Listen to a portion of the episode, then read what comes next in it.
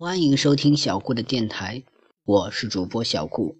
小顾相信，让孩子爱上阅读，必将是这一生给孩子最好的教育投资。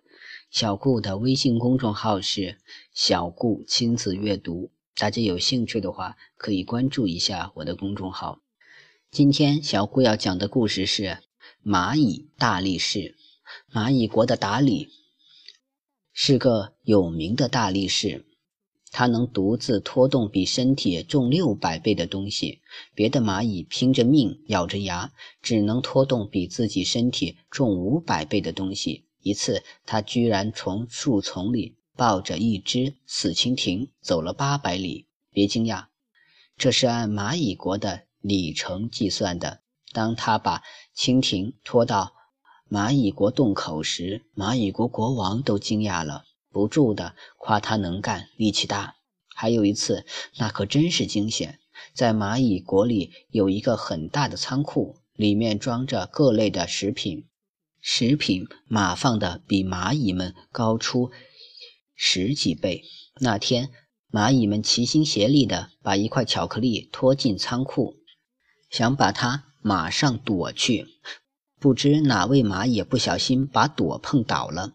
朵顶上的一个大米包顺势落下来，真不得了，足有几千斤重的物体。当然了，这是蚂蚁国的重量，落下来还不把蚂蚁砸个折胳膊断腿的。在这千钧一发的时刻，小蚂蚁达里一步向前，用坚实的身躯顶住米包，他高喊着：“快闪开！”直到。蚂蚁们逃离险区，才放下米包。尽管他累得浑身是汗，但丝毫没有伤着筋骨。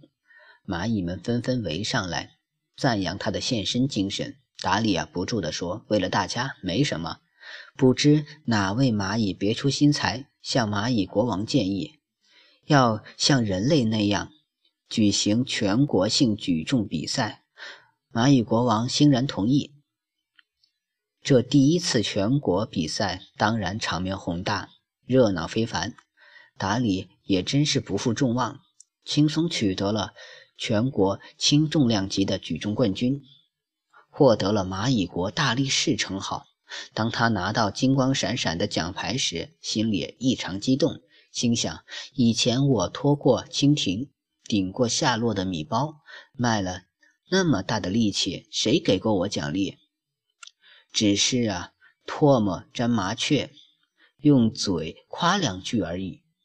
看来我应该注意节省力气，留着重大比赛时用。平时把力气用完，比赛时就没有了，那不吃了大亏。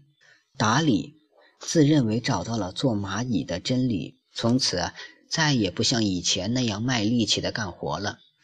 开始时。时时处处找轻松的活干，该他使力气的时候，不是装病就是装装样子，不肯多花一点力气。他想，我才不当傻瓜，听那些没用的夸奖，那金光闪闪的奖牌、厚厚的奖金才是最实惠的呢。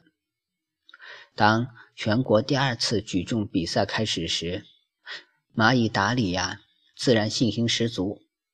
抱着重拿冠军、再获奖牌的愿望走上比赛场，可是万万没想到，他连去年记录的一半也没达到。而平时不起眼、默默劳动的黑黑得了冠军，蚂蚁国轰动了，蚂蚁们高高举起黑黑向他祝贺。当蚁王向黑黑。发布奖牌的时候，达里溜到一个角落里哇哇大哭起来。直到很久很久以后，蚂蚁达里才明白，投机取巧、处处偷懒，身上的力气会消失的，所以才失去了大力士的资格。达里决定重新开始，把大力士的称号夺回来。那么他该怎么办呢？好了，蚂蚁大力士的故事，小顾就讲完了。希望大家能喜欢这个故事，也希望大家能加小顾的微信，让小顾成为您的好友吧。小顾的微信号是微微格物顾摩安曼。